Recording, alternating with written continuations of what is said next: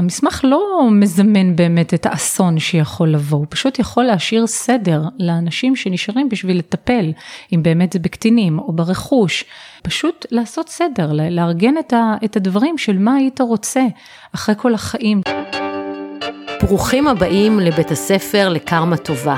אני עורכת הדין רות דהן וולפנר ואני אדבר איתכם על זוגיות, על גירושים וכמובן על קרמה שהיא בעצם תוצאה. שלום וברוכים הבאים לעוד פרק בפודקאסט בית הספר לקרמה טובה. Uh, היום יש איתי אורחת שהגיעה אליי כל הדרך ממשגב, עורכת דין מור כרמי, היי מור. אהלן. האמת היא שמור ואני גדלנו באותה עיר ושתינו עורכות דין, נכון. uh, אבל יש לה, יש לה סיפור uh, לא פשוט, די דומה לסיפורים שאני ככה כותבת כל שבוע, ואנחנו נדבר על הסיפור האישי שלה. ועל אה, מה זה הביא אותה לעסוק מבחינה מקצועית בהמשך. אז אה, מור ושירי היו שתי אחיות. שירי הייתה האחות הגדולה או הקטנה? הגדולה, הגדולה. האחות הבכורה. נכון. אה, שיותר מבוגרת ממך בשנתיים? שלוש שנים. שלוש שנים. שלוש שנים. ואתם גדלות לכם ככה בנתניה. נכון. מה קורה בגיל 18?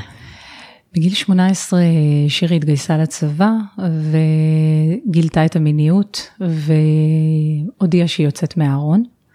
אה, אנחנו מדברים ככה על שנות ה-90.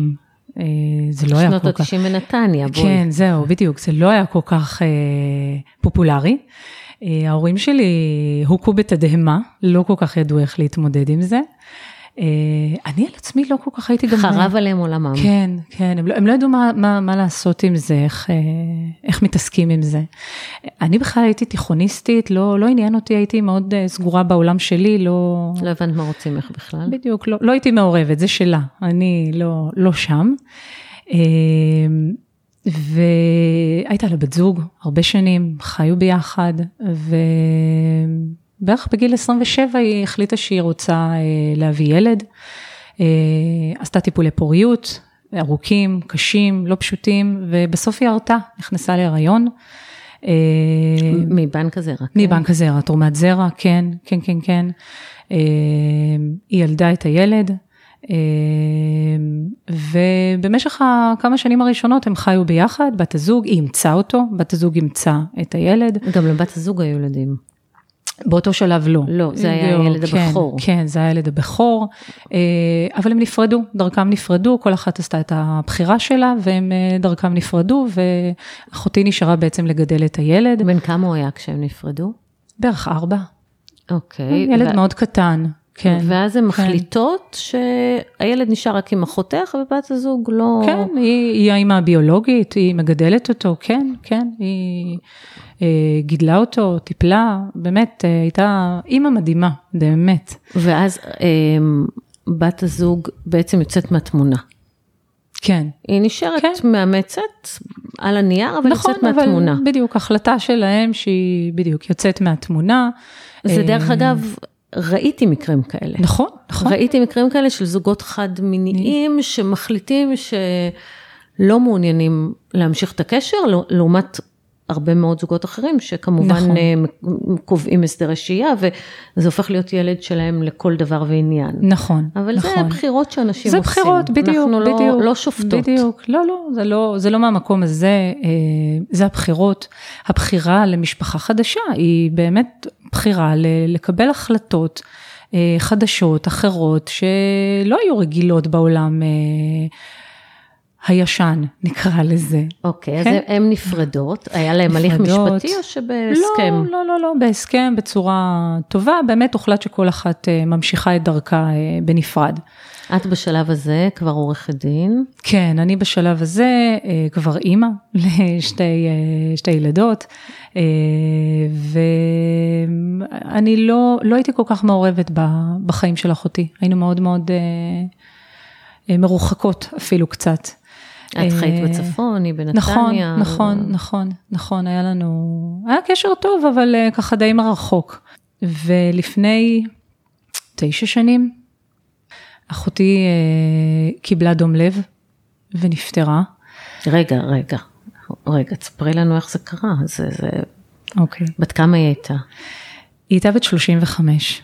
זה פשוט לא נתפס הגיל הזה. לא, לא, זה לא, זה היה באמת אה, אירוע קשה, אה, שלי לקח, לוקח עדיין שנים בשביל בכלל אה, לדבר, לאבד לדבר, לשתף, בטח בצורה כזאת. אה, אז אחותך עם הילד בבית. עם, הבית, עם הילד בבית לבד, אמצע שבוע, היא נכנסה למקלחת שגרתי, הכי פעולה יומיומית שכולנו אה, עושים. נועלת את הדלת. נועלת את הדלת, נועלת את עצמה בפנים, בתוך המקלחת. אה, הדבר הבא שאנחנו... תמיד הייתה נועלת עצמה כן, במקלחת? כן, כן. אוקיי, טוב, כן. כבר ילד בן אה, תשע, בטח לא רצתה... בן שש. אה, בן שש. הוא היה בן שש, קטנצ'יק. כן, הוא היה קטן מאוד. והדבר הבא שאנחנו יודעים זה שהילד באמת תפס יוזמה, כי הוא מתקשר להורים הוא שלי. מנסה, הוא שמע משהו? הוא, ש... הוא אומר שהוא שמע בום, שהוא שמע חבטה. והוא מנסה להיכנס והוא מנסה. להיכנס, אבל אי אפשר כי הדלת נעולה מבפנים. אה, הוא תפס יוזמה, לקח את הטלפון, התקשר איך הוא להורים ידע שלי. להתקשר? ילדים אה, שנולדים שש. לתוך העולם הטלפוני ויודעים איך מחייגים לסבתא. ו... והוא אמר שאימא לא עונה לו. היא מאחורי הדלת, אה, ההורים שלי כמובן... איזה אה, טראומה זה לילד. כן. הוא בכה? לא, אני חושבת שהוא לא לגמרי הבין עוד מה קרה. הוא פשוט הבין שמשהו קרה, אז הוא היה מאוד, אה, שוב, עם יוזמה, תושייה.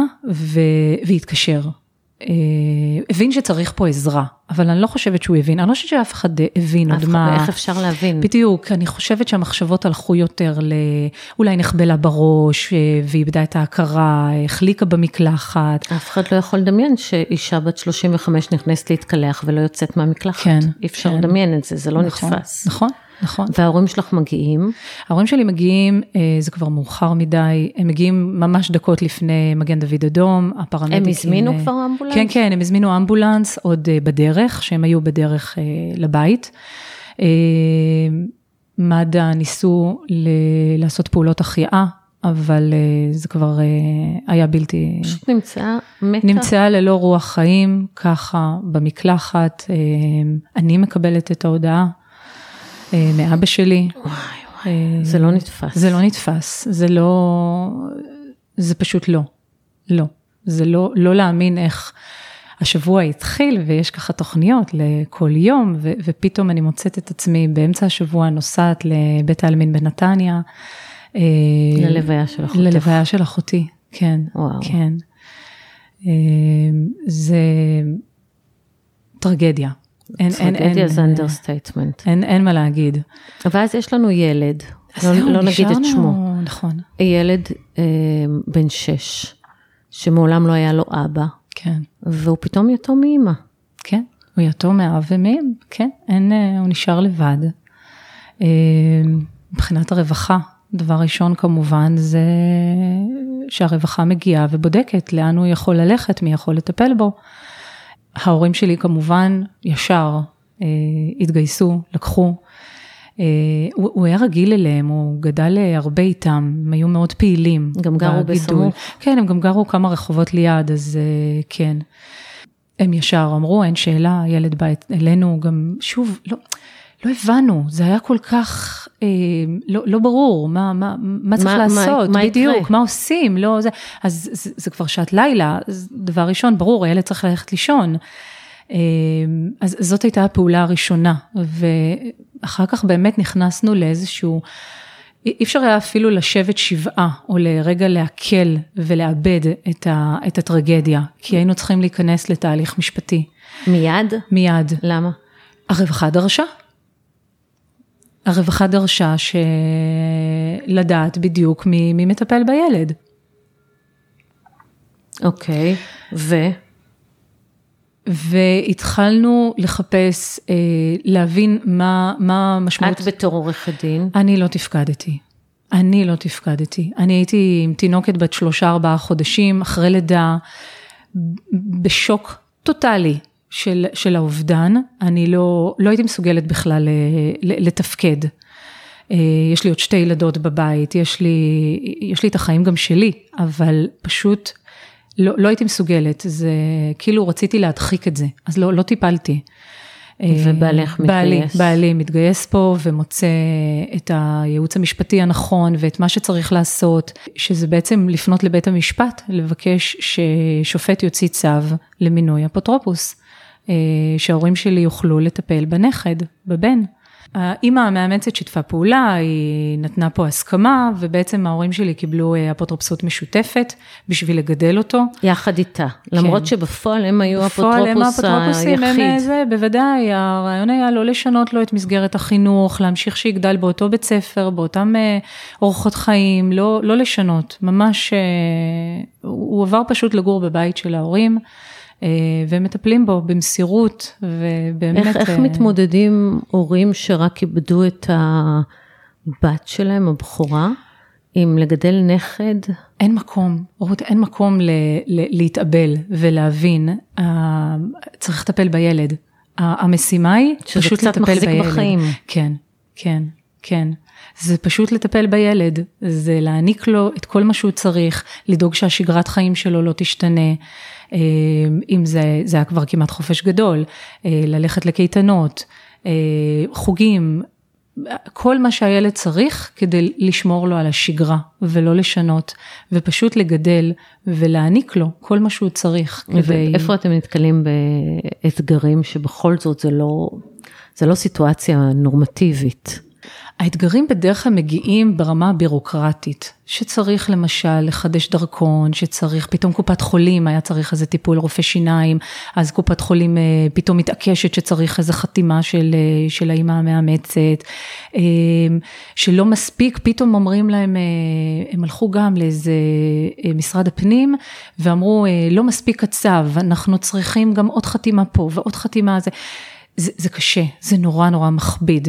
מאוד. זה כאילו כל פעם זורק למקום של צריך להסביר, אנחנו הסאבים, יש לנו פה צו של בית משפט. זה מעמיד כל פעם את הבטן הרכה מקדימה, איך, איך אנחנו מסבירים את, ה, את המקום הזה, כן. והילד מבחינתו הוא היום כבר נער. נכון, נכון, הוא נער מקסים, הוא גדל באמת אה, ילד נפלא. הוא גדל בטח עטוף באהבה, אבל עדיין יש שם... נכון. קושי מאוד מאוד בוודאי, גדול. בוודאי, השאירה אה, חלל, השאירה חלל גדול, אה, שהוא צריך אה, ללמוד, להכיר אותה מסיפורים, מזיכרונות, ממה שאנחנו נעביר לו עליה, כן. ואת בתור עורכת דין, כן. באיזשהו שלב מחליטה להת, להתמקצע או לעשות הרבה הרבה עבודה על, על המסמכים המשפטיים שיכולים לעזור בסיטואציות כאלה. נכון, נכון. לימים באמת יצא אה, התיקון לחוק, אה, לחוק האפוטרופסות, שמדבר על אה, ייפוי כוח מתמשך. אה, כחלק מאותו תיקון, יש אה, מסמך שנקרא מסמך הבעת רצון. המסמך, בניגוד למצב של אחותי של באמת אה, מוות, אנחנו מדברים בעצם על ציר הזמן שהאדם הוא בחיים, אבל הוא פשוט לא יכול לתפקד, לא, לא יכול לקבל החלטות עבור עצמו. והמסמך מדבר באמת על מקרה שאתה יכול להחליט מי יטפל בקטין שאתה אחראי עליו. זו. אם אתה לא, לא יכול, לא כשיר, או כן. אם אתה הולך לעולמך. לא, אם אתה לא יכול. בחיים, אבל פשוט כן. לא כשיר לקבל החלטות. ואם אתה הולך לעולמך, אז איפה אתה... אם הולכים לעולמך, אדם שהולך לעולמו, אנחנו כבר מדברים ברמה של צוואה, של לערוך צוואה. אוקיי, עכשיו, כן. בעצם אתה במסמך אה, הבעת רצון. כן. אתה מביע רצון מי יטפל בילד שלך אם אתה לא יכול. אז נכון. במשפחות רגילות, אה, הורים. נכון. אה, אני יודעת שבאים אליי הרבה פעמים הורים ואומרים, אנחנו רוצים לקבוע מי יטפל בילד אם שנינו לא נוכל. Mm-hmm. אם שנינו לא נהיה בחיים למשל, אם נכון. שנינו נהרג בתאונת דרכים או שנינו נתרסק במטוס. נכון. אז בעצם מסמך הבעת רצון לא עוזר להם למקרה שהם לא יהיו בחיים. נכון, הוא מדבר רק על מצב שההורה לא כשיר לטפל בקטין. אה, זה יכול להיות אה, מצבים של, אה, זה אגב מעלה מאוד מאוד פופולרי במסגרת הקורונה, שדובר על חיבור למכונת הנשמה, שהם כן. הבינו שזה פתאום יכול להיות מאוד מאוד מהיר ו- ואפשרי. חלילה תאונת עבודה, חוסר כשירות, שבן אדם פשוט מגיע חלילה למצב באמצע החיים, שחוסר כשירות, מחלה קשה, מצבים שהוא לא יכול לטפל עבור עצמו, אז בטח לא בקטין. הוא יכול לקבוע מראש מי הוא היה רוצה שיטפל בקטין. אנחנו יכולים לעשות המון המון דברים במסגרת המסמך הזה, לכתוב בדיוק איזה אורח חיים הוא רוצה, איפה הוא רוצה שהילד יגדל, אה, לגבי שם המשפחה, לגבי המון המון דברים שההורה רוצה מראש להגיד ולהגדיר.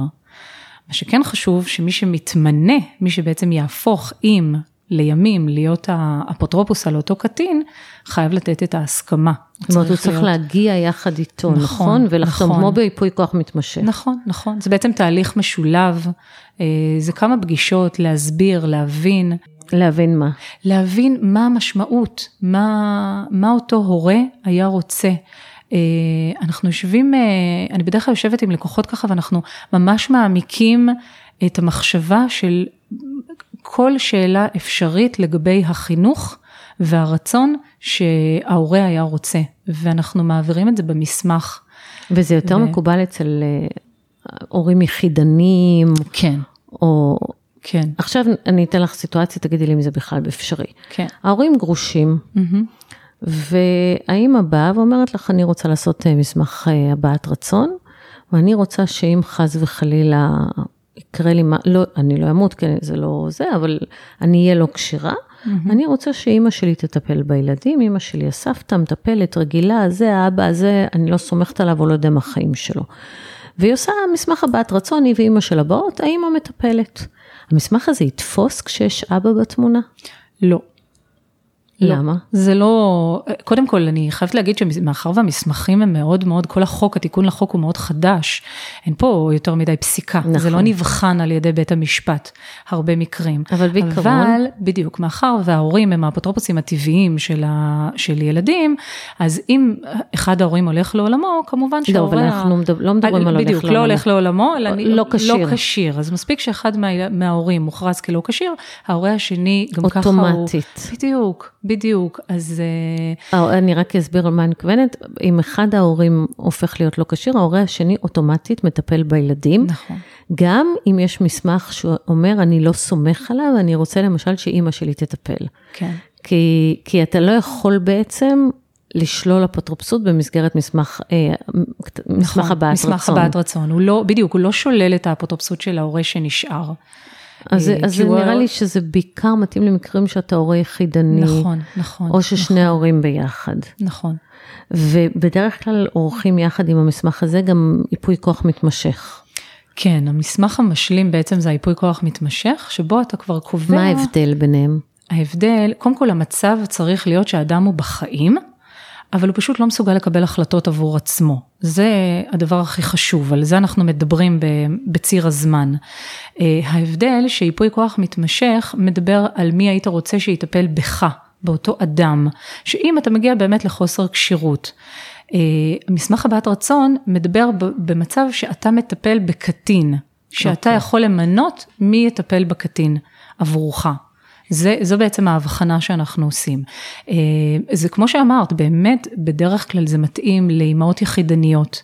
אה, זוגות שבוחרים אה, משפחה חדשה, מה שנקרא, להביא הורות מאוד מאוד שונה ואחרת. צריכים לחשוב גם על האפשרויות האלה. ואם אני רוצה לקבוע דבר כזה לאחר הפטירה, אם אני לא אהיה בחיים, אז זה צוואה. בצוואה. זה כבר צוואה, אוקיי. כן. אז, כן. אז, אבל בעצם אני רוצה ש, שנדגיש, שגם ביפוי כוח מתמשך וגם בצוואות, אם אנחנו קובעים אה, מי יטפל בילדים, mm-hmm. זה לא בהכרח יתקבל. בסוף, כן, מה, מה המבחן שבית משפט יקבע? בדרך כלל מה שאנחנו יודעים, שוב, אנחנו עוד לא מצא, עוד לא הייתה פסיקה ענפה בתחום, אבל uh, כמובן, כמו שאת מכירה, טובת הילד, בודקים, uh, הרבה פעמים אנשים רוצים למנות את ההורים, אבל לפעמים כבר ההורים יכולים להיות מבוגרים בעצמם שהם לא יכולים לטפל בקטין, השאלה היא גם מה זה קטין, ילד בן 17 או ילד בן 7, זה כן. מאוד מאוד תלוי. אז טובת, ה, טובת הילד היא שנבחנת, בית המשפט בעצם באמת בודק, אבל זה בהחלט יכול לתת לנו איזושהי אינדיקציה מה אותו אדם היה רוצה.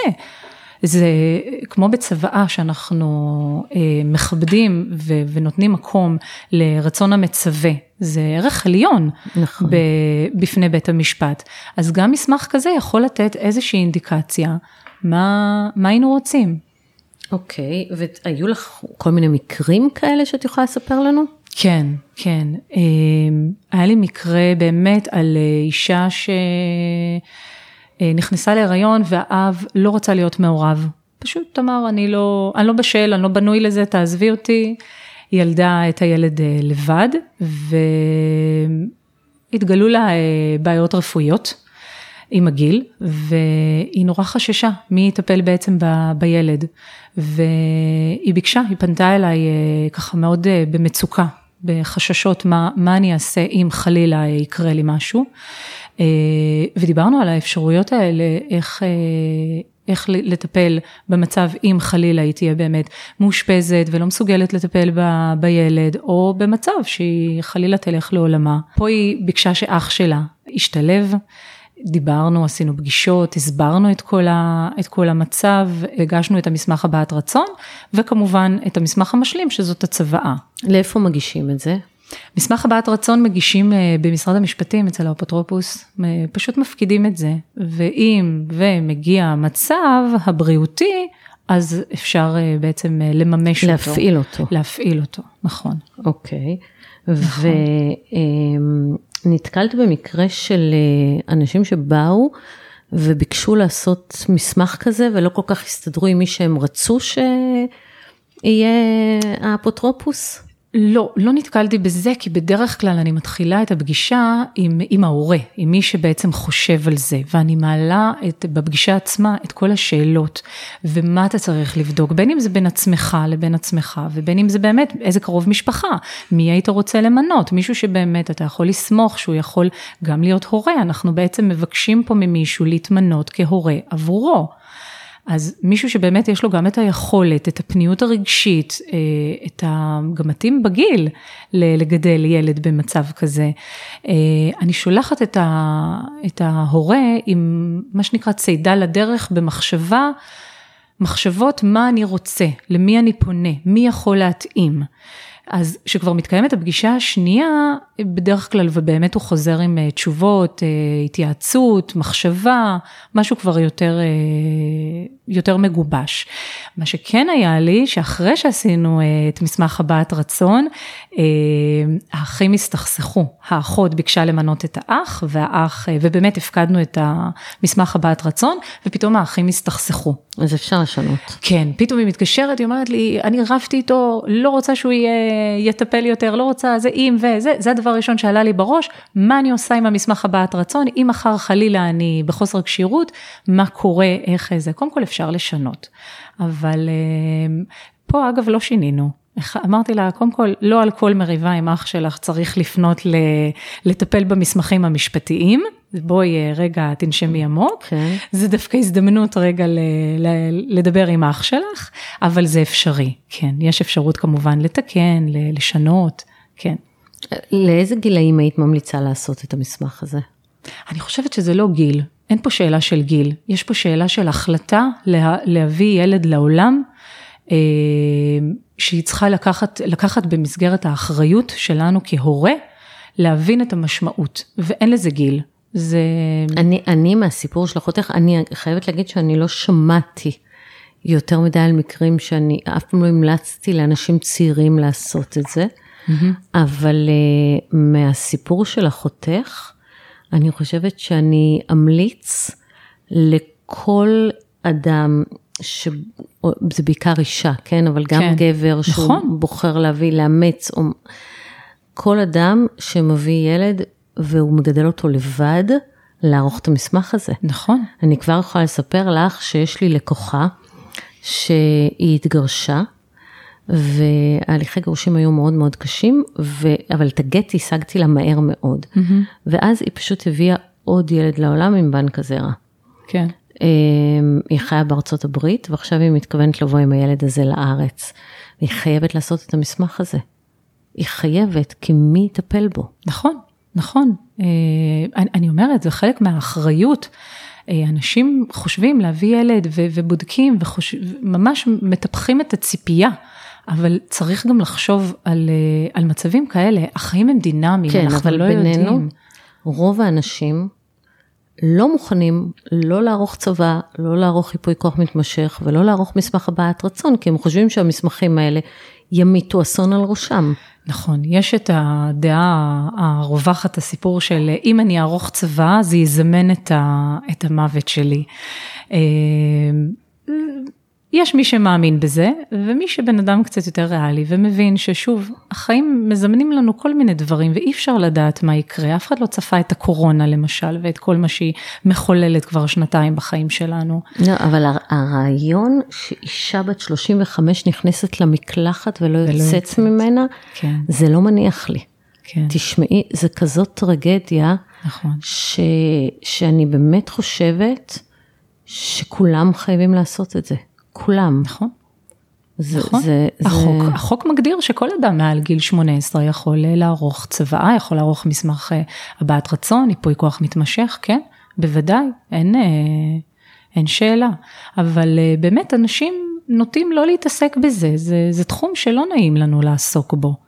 אז uh, מעדיפים uh, לשים בצד נכון. ולא לחשוב. מעדיפים להתכחש גם, לזה, אני כן, יודעת. גם אני, כן, אני לא עשיתי ייפוי כוח מתמשך, ואני עכשיו חושבת שאני צריכה לעשות.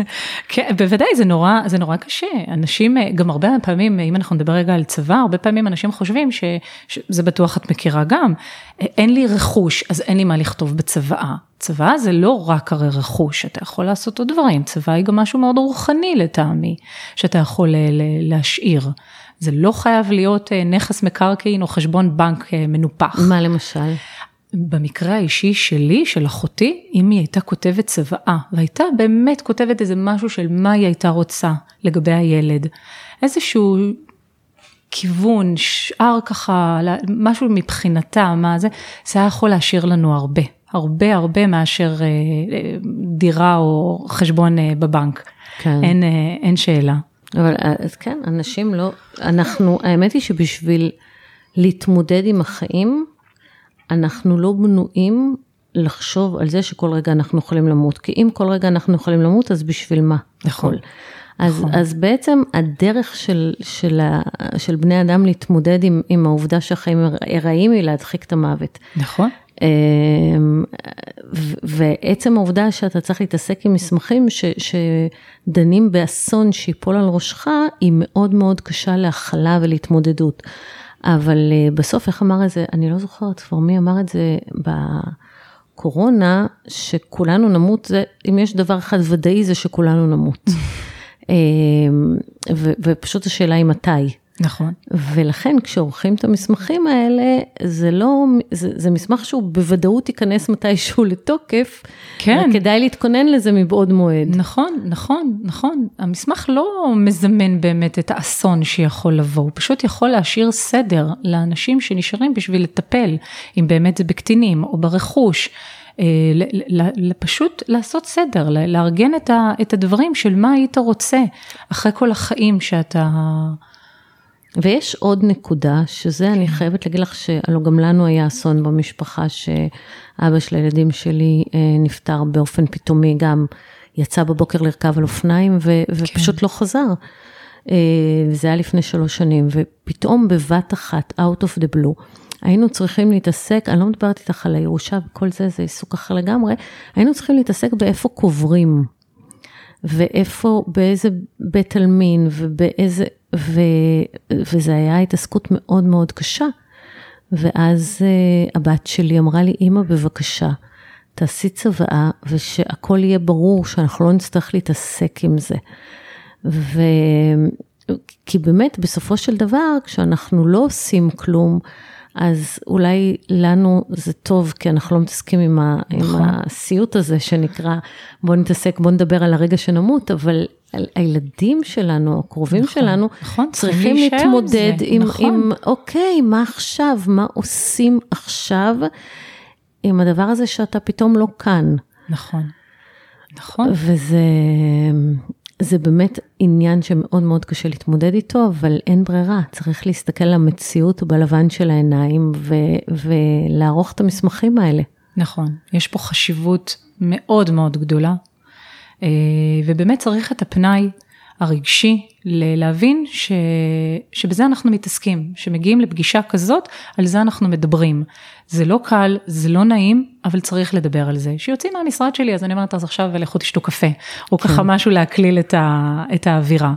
אבל uh, צריך לחשוב על זה, אין, אז, אין ספק. אז, אז למעשה מה שאנחנו בעצם אומרות, זה כן. אתם דואגים לילדים שלכם כן. עכשיו, מה זה דואגים, מה הם לובשים, ושלא נכון. ייסעו לבד בחושך, ושלא יעשו וזה, ואתם לא, אתם חייבים לדאוג להם, למה יקרה אם לא יהיה מי שידאג להם. נכון, נכון.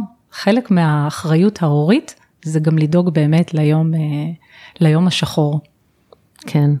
נכון. טוב, וואי, אה, מה שנקרא, הוא באווירה אופטימית זאת. כן. אה, אז, אז באמת, תודה ששיתפת אותנו בסיפור המאוד מאוד קשה. תודה. ואני מאחלת לילד הזה שיגדל וידע שיש לו משפחה מדהימה שמגדלת אותו, ושהוא בר מזל למרות הכל. נכון, נכון. ואני מבקשת ומפצירה בכל מי שמגדל ילדים לבד, לכו תעשו מסמך הבעת רצון, לכו תעשו צוואה, תטפלו בעניינים בשביל הילדים שלכם, בשביל שהם לא יהיו זרוקים באיזה מקום, בשביל שלא יריבו עליהם, בשביל שהם לא יצטרכו להתמודד בעצמם עם כל הדבר הזה. זהו, אני מקווה שקיבלתם ערך מהפרק הזה, אם כן תעבירו אותו למי שאולי זקוק. אם הצלחנו לעזור ולו לילד אחד, עשינו את שלנו. נכון. אז תודה רבה מאוד. תודה רות, תודה. ביי.